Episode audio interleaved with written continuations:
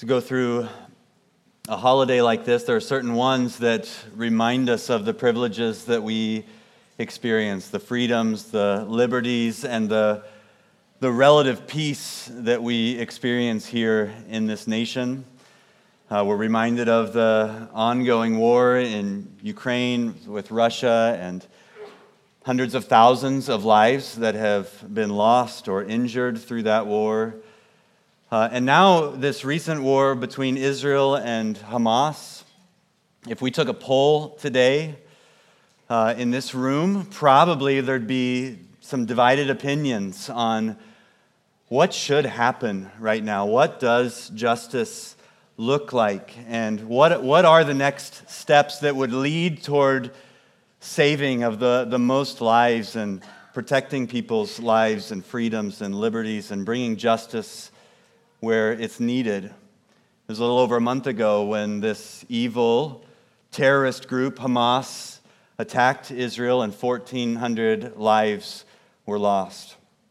What would you say to a mom, Israeli mom, who lived through that, experienced that, but lost her husband and her family? Um, maybe even trying to save them from some of the rubble. What does what does justice look like for someone who goes through that kind of a traumatic event? Does God care about that kind of pain, that kind of suffering, that kind of violence? And then in Israel's counterattacks, uh, we, we read now reports that 11,000 Palestinians have been killed. And, and because Hamas is hiding among civilians and in neighborhoods, a large percentage of those deaths have been civilians. They are women and children who are suffering. And, and so then you flip over and think, what would I say to an innocent Palestinian mother who lost her husband, lost her family, is now, now among the million and a half or, or maybe more that have been displaced, and, and seeing seeing her people all around just demolished and their, their city, their, their place there devastated. What does justice look like for someone who's experiencing that kind of attack? And Israel's being accused of injustice and of, of committing uh, attempted genocide against this people. And, and we read about those things, and as God's people, it's difficult sometimes to know what, what should justice look like. It's, it's complicated, it's incredibly complex. And yes, people should be allowed to defend themselves, but then at what cost? And we just, you've probably already been in some of those conversations of wondering what should happen. But we also wonder what about believers in both of those people groups? They're probably praying prayers like this right now Israelis, Palestinians. God, do you care? Do you see this? Can you bring peace? Is that even possible? Do you hear our cries for help, our cries for mercy, our cries for peace, our laments? God, do you care about injustice? Do you care about oppression? Do you care about violence? Do you care about war? We feel some of those things. You probably have. I know I have. And different ones of you have experienced injustice and oppressions and sufferings and trials and difficulties. And I'm thankful that the Bible doesn't hide those from us. Some of the stories in the Bible are brutal, they're sobering, they're difficult, they're complex. The one that we're going to look at today in 2 Samuel 21 is really hard to read. It's hard to understand. It's hard to get our minds around everything that's going on there. You can go ahead and turn there. 2 Samuel 21. As we read about some immense suffering and oppression and, and difficulty and justice and the, the angst of, is this what God wants? Is God seeing? Is God acting? As you turn there, just remember chapters 13 through 20. were unfolding the consequences of David's sin. And we saw abuse and revolt. And last week, David Sunday summarized many of these chapters of just the, the difficulty and the, the consequences that were resulting in David's family and Absalom as he's revolting against David and then he dies and the immorality that's, that's spreading through his kingdom. And, and so chapters 13 through 20 tells us this, this story of consequence after David's great failure and downfall. Chapters 21 through 24, so we're, we're approaching the end of this series. These four chapters don't continue the story. They're actually an epilogue. They're, it's, it's, it's later. It's giving a summary now, an overview of David's kingdom. And so, what we're going to read doesn't follow the death of Absalom necessarily. We just know that it happened at some point during David's kingdom. And so, let's begin reading verse 1, hearing some of the background, the situation that was going on at this time. So, verse 1 says During David's reign, there was a famine for three successive years. So David inquired of the Lord. That's just the background. But I don't want us to skip on yet because we hear that, we read that, and, and maybe can just quickly brush by without understanding the setting, the, the situation that they were in. What would three years of famine felt like? In, in the United States, 2023, we don't think about famines much. We don't experience that. We don't, we don't really wrestle maybe with what would that have done to the entire people, uh, their livelihood, their daily lives. Uh, the closest maybe that we came to experiencing famine uh, were the first few weeks of the pandemic when uh, our Instacart driver couldn't get us as many dozen eggs as we wanted, or the toilet paper was running low, or maybe that time of year when you had to buy frozen blueberries instead of fresh, or your store's out of your favorite cotton candy flavored grapes. Uh, if you've never had those, look that up. Try that.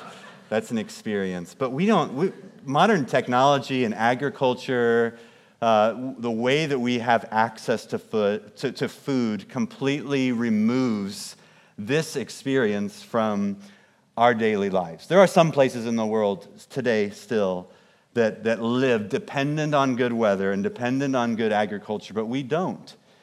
So, so think for a moment what would that have been like? This, this famine, three year famine, would have been the cause of many deaths. Parents would have gone days without food because they were saving what they had for their kids. The, the, the physical pain of hunger and the unknown of where the next meal would come from. And so society, uh, they would go through a, year, and that would happen. You, you have a bad weather year and the crops are lower, but, but three years in a row, David knows, okay, this isn't normal. And so he turns to the Lord. And he's inquiring of the Lord. The, the literal wording there is that he seeks the face of the Lord. And so, just before moving on, we're seeing this first layer of suffering is that for three years, the people of God are experiencing famine and difficulty. And David, then, in the middle of that suffering, cries out to God, seeks the face of the Lord. This is what, this is one of the effects trials have on us.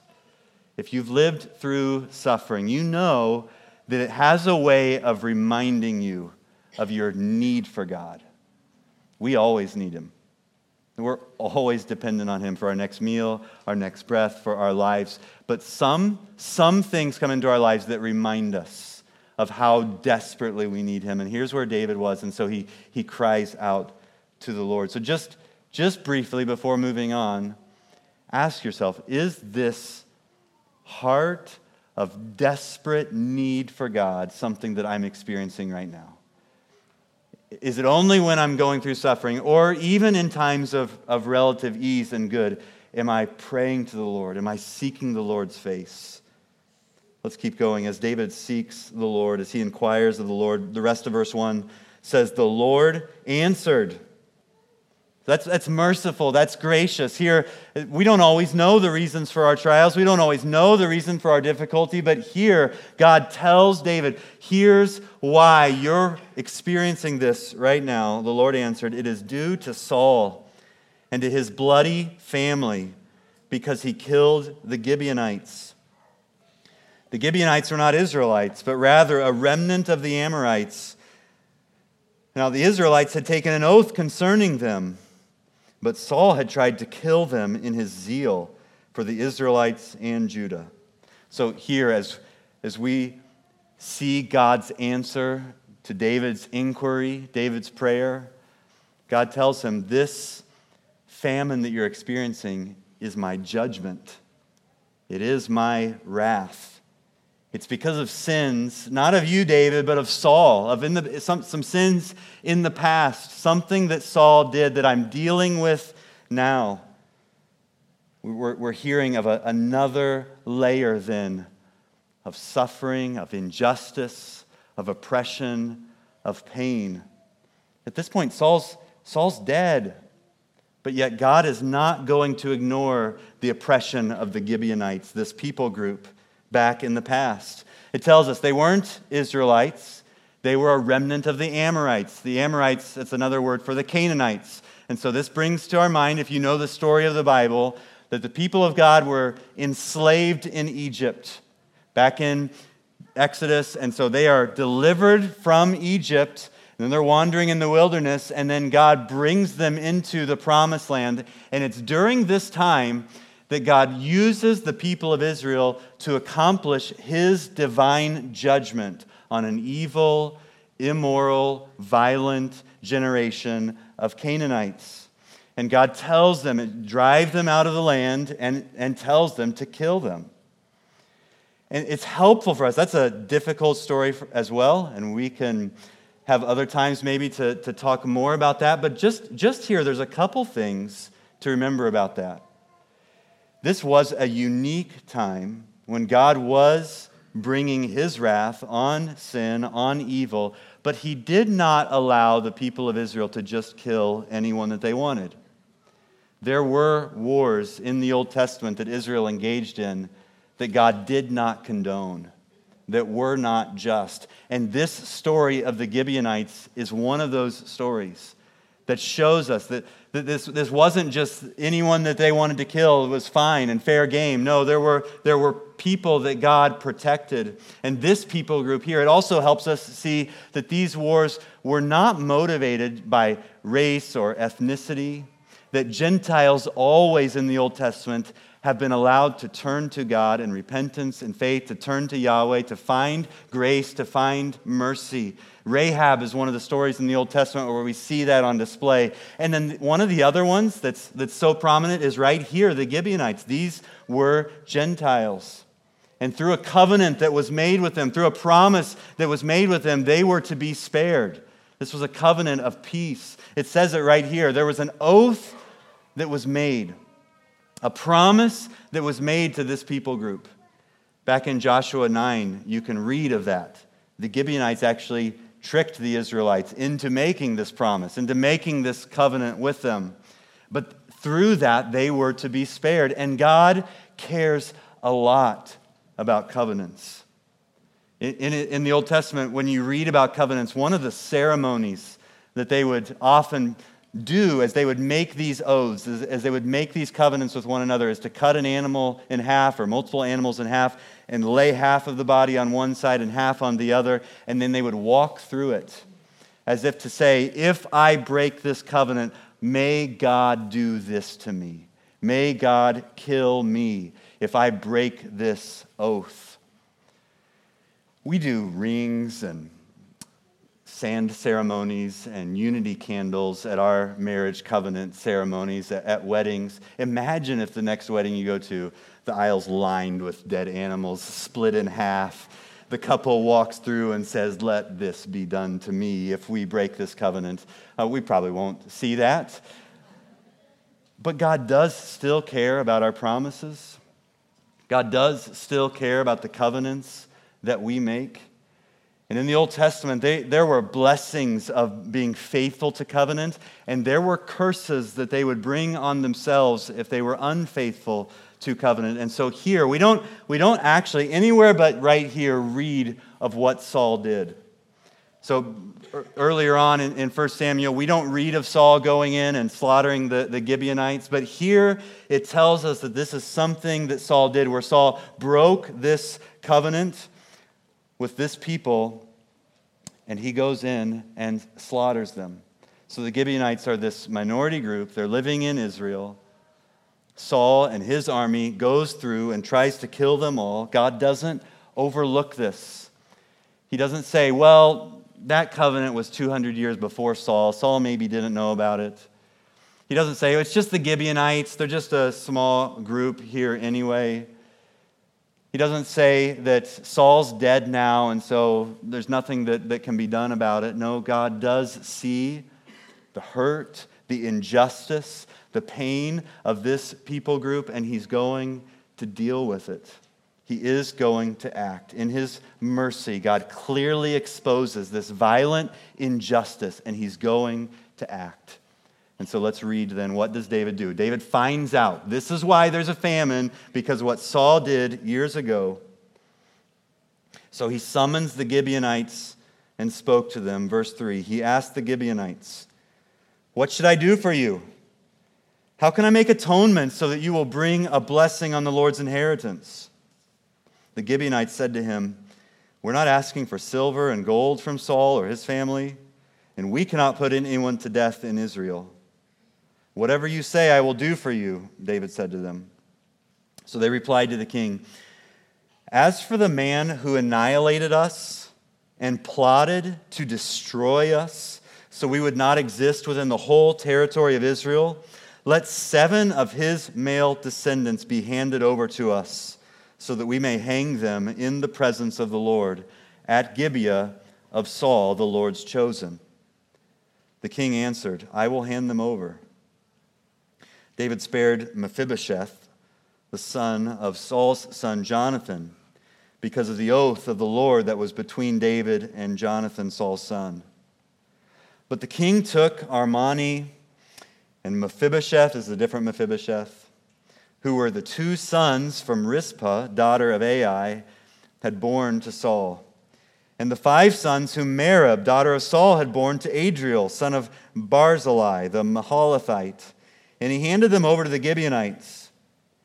They hanged them on the hill in the presence of the Lord. And seven of them died together. They were executed in the first days of the harvest, at the beginning of the barley harvest. This this is a really difficult, dark story. It doesn't seem clear to me in this text is this what God wanted done? Is this how God wanted to bring justice? Was by killing, executing these seven? Earlier, David inquired of the Lord.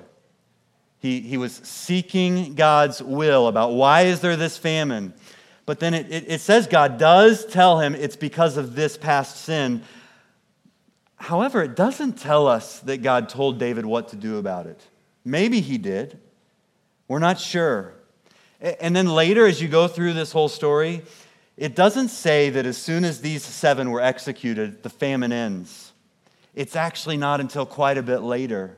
Something else happened. More had to happen before God hears their prayers and the famine ends. And then you've got passage in Deuteronomy that says a son should not be put to death for his father's sins. And so, Bible scholars, as you read through this, as you listen to, to sermons on this, you actually hear different thoughts.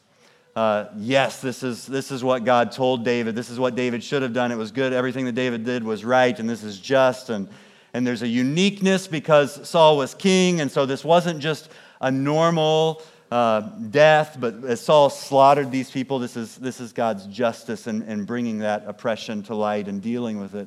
Others say, no, David didn't ask God, what should I have done? And, and he shouldn't have put them to death because they weren't involved. And, and others say, well, maybe they were involved and we just don't know. Maybe they did somehow participate with their father in executing or annihilating this, this people group. I think that maybe God and the, the author of 2 Samuel here are leaving this intentionally unclear for us. It's com- this is a complex story. Parts of it horrify us, parts of it confuse us. But what it does for sure show us is that sin and evil bring horrifying consequences. And it just spreads. Saul's sins in the past brought devastating consequences to the Gibeonites. As he goes through and seeks to annihilate them, you can, you can just imagine the pain of, of being one of them and experiencing that. And, and, and yet, also, then Saul's sins lead to famine. And so his people are now suffering because of his sins. And now, seven of his descendants, two sons, five grandsons, are killed. And, and the pain just, it seems like it just keeps multiplying the effects, the consequences, the evil. And yet, there are some things here in David that, that seem right and seem good that we would want to emulate as he deals with this really difficult problem in his nation. We saw the way that David opened up this in this prayer, this inquiry, this seeking the Lord's face. That's we already saw that's something that we should desire. Here it seems like David's humbling himself and, and he's wanting to hear from and listen to the people who've been mistreated, the people who've been oppressed. That's, that's something that we should desire, that, that we should want to do, to humble ourselves. And where we see people, where we know of, of individuals or, or people groups who have been mistreated, who have been oppressed, who, who have experienced violence, who have experienced hurt, that we would want to hear their story, that we want to know some of their pain. And, and whether or not David's actions here are, are in line with God's will, we can see here that he was not just wanting to, to let them vent, not just letting them get this off their chest. He wanted to do something. He wanted to act. He was pursuing atonement or amends. How, how can we make this right? And so, faced with this really complex situation, it,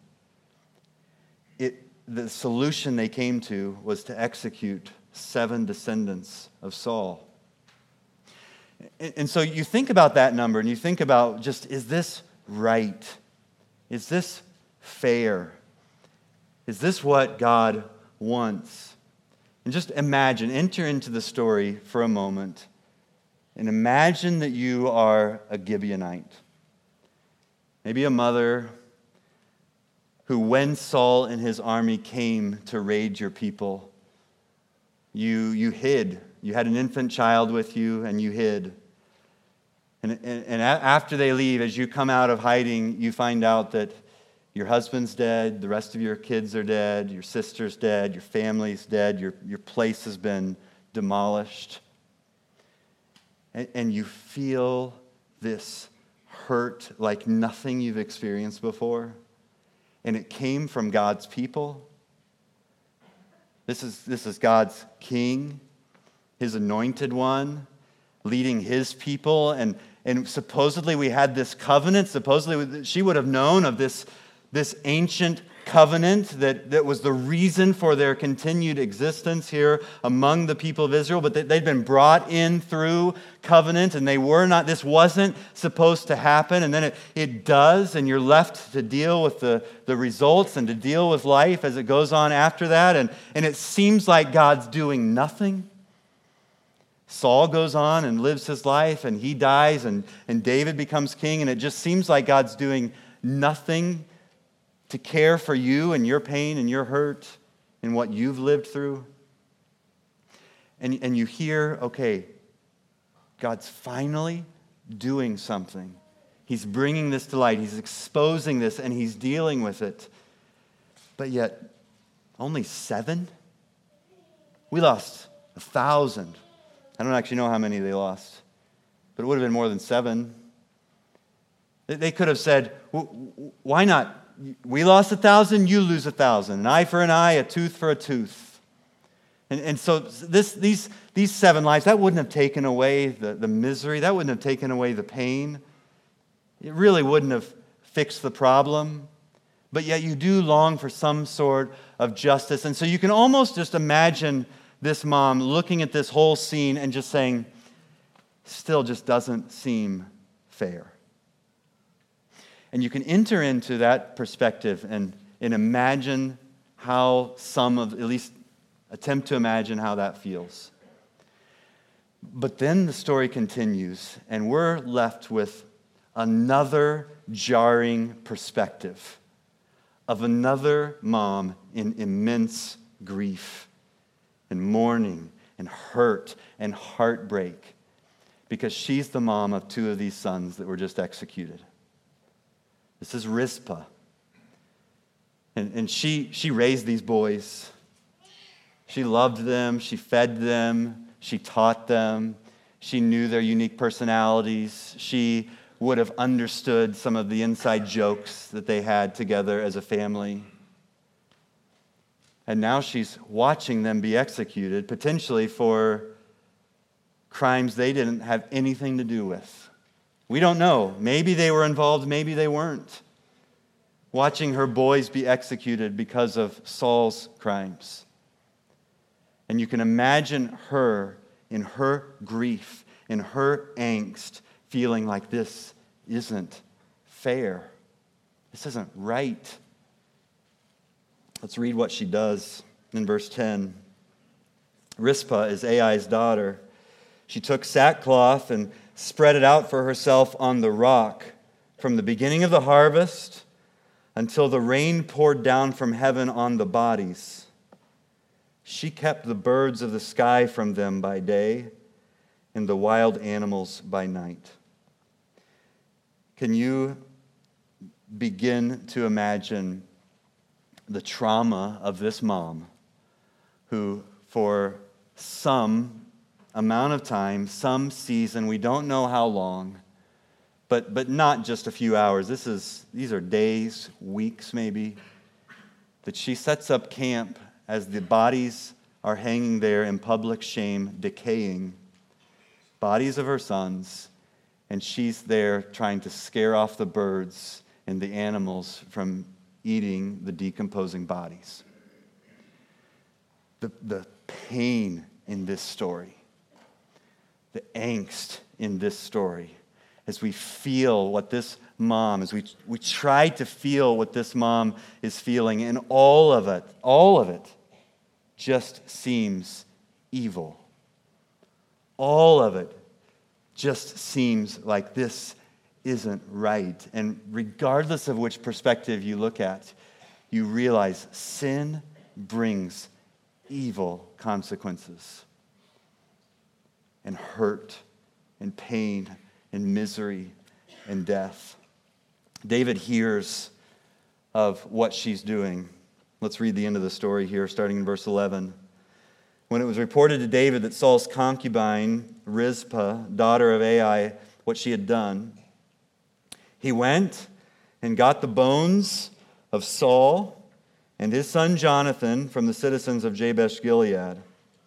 They had stolen them from the public square of Bethshan, where the Philistines had hung the bodies the day the Philistines killed Saul at Gilboa. David had the bones brought from there, and they gathered up the bones of Saul's family who had been hanged, so these seven. Verse 14 And he buried the bones of Saul and his son Jonathan at Zelah in the land of Benjamin, in the tomb of Saul's father Kish. They did everything the king commanded. And after this, God was receptive to the prayer for the land. It's, it's not until here when David brings honorable closure to the whole thing. An honorable closure even to the death of Saul and Jonathan with, with giving their bones, giving their remains a proper burial. It's not until then that it says God hears their prayer for the land.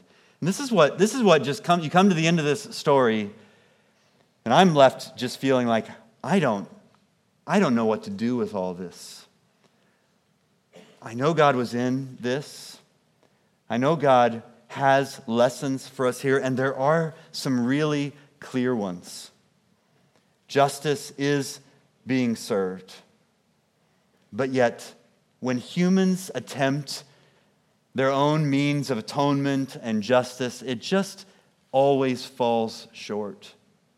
When, we look at, when we look at a passage like this, this, this isn't the kind of passage that, that gets posted on Instagram like a cheer up, Christian, uh, God's with you type of a passage. You don't find 2 Samuel 21 there. I don't think 2 Samuel 21's probably ever made it into a Christian greeting card. We, it's, this is heavy. And, and yet, I'm glad passages like this are here because it is complex. It, it, parts of it do horrify us.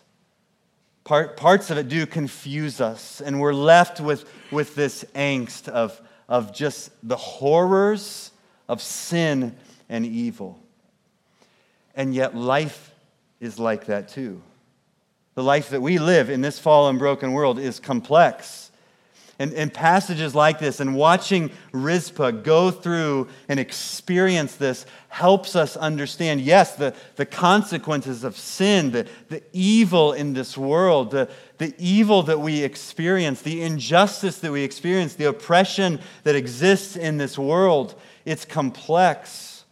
Parts of it horrify us, parts of it confuse us but we are understanding that all of this comes from the sin and the evil, and, and it should make us hate what we see in our lives. It should make us lament the evil that is in this world, in this broken world. It should make us repent of the evil that we see in our own hearts. And where we're lulled into thinking that sin's not really that big of a deal, passages like this open up our eyes to just seeing no, sin is a big deal.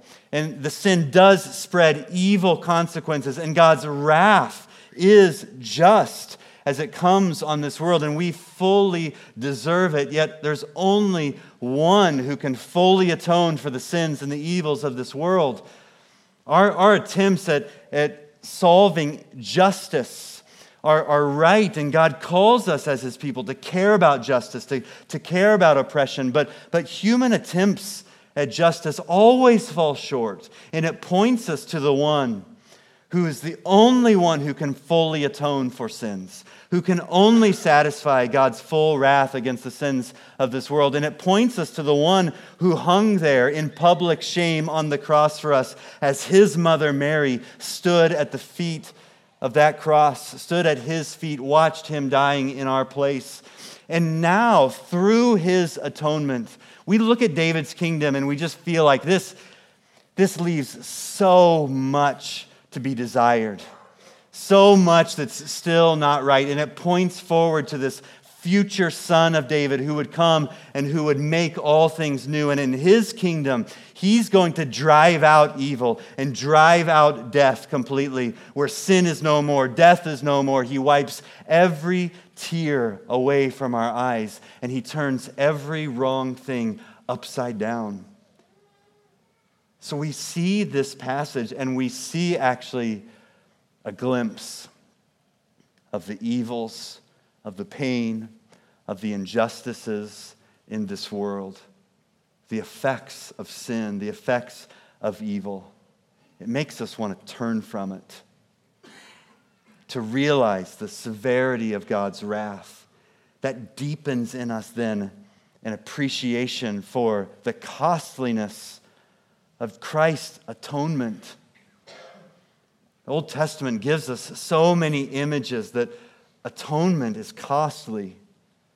The blood of animals that was shed, pointing forward to the blood of Christ that would be shed human lives that are lost, pointing forward to the only life that could actually truly atone for our sins Christ.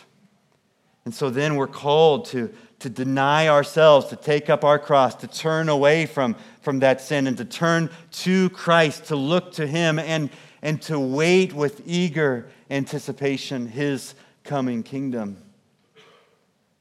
We lament the brokenness of this world. We repent of the evils in our own heart. We look to Christ for his perfect atonement. And we wait with eager expectation for him to come and to make all things new. Let's pray together.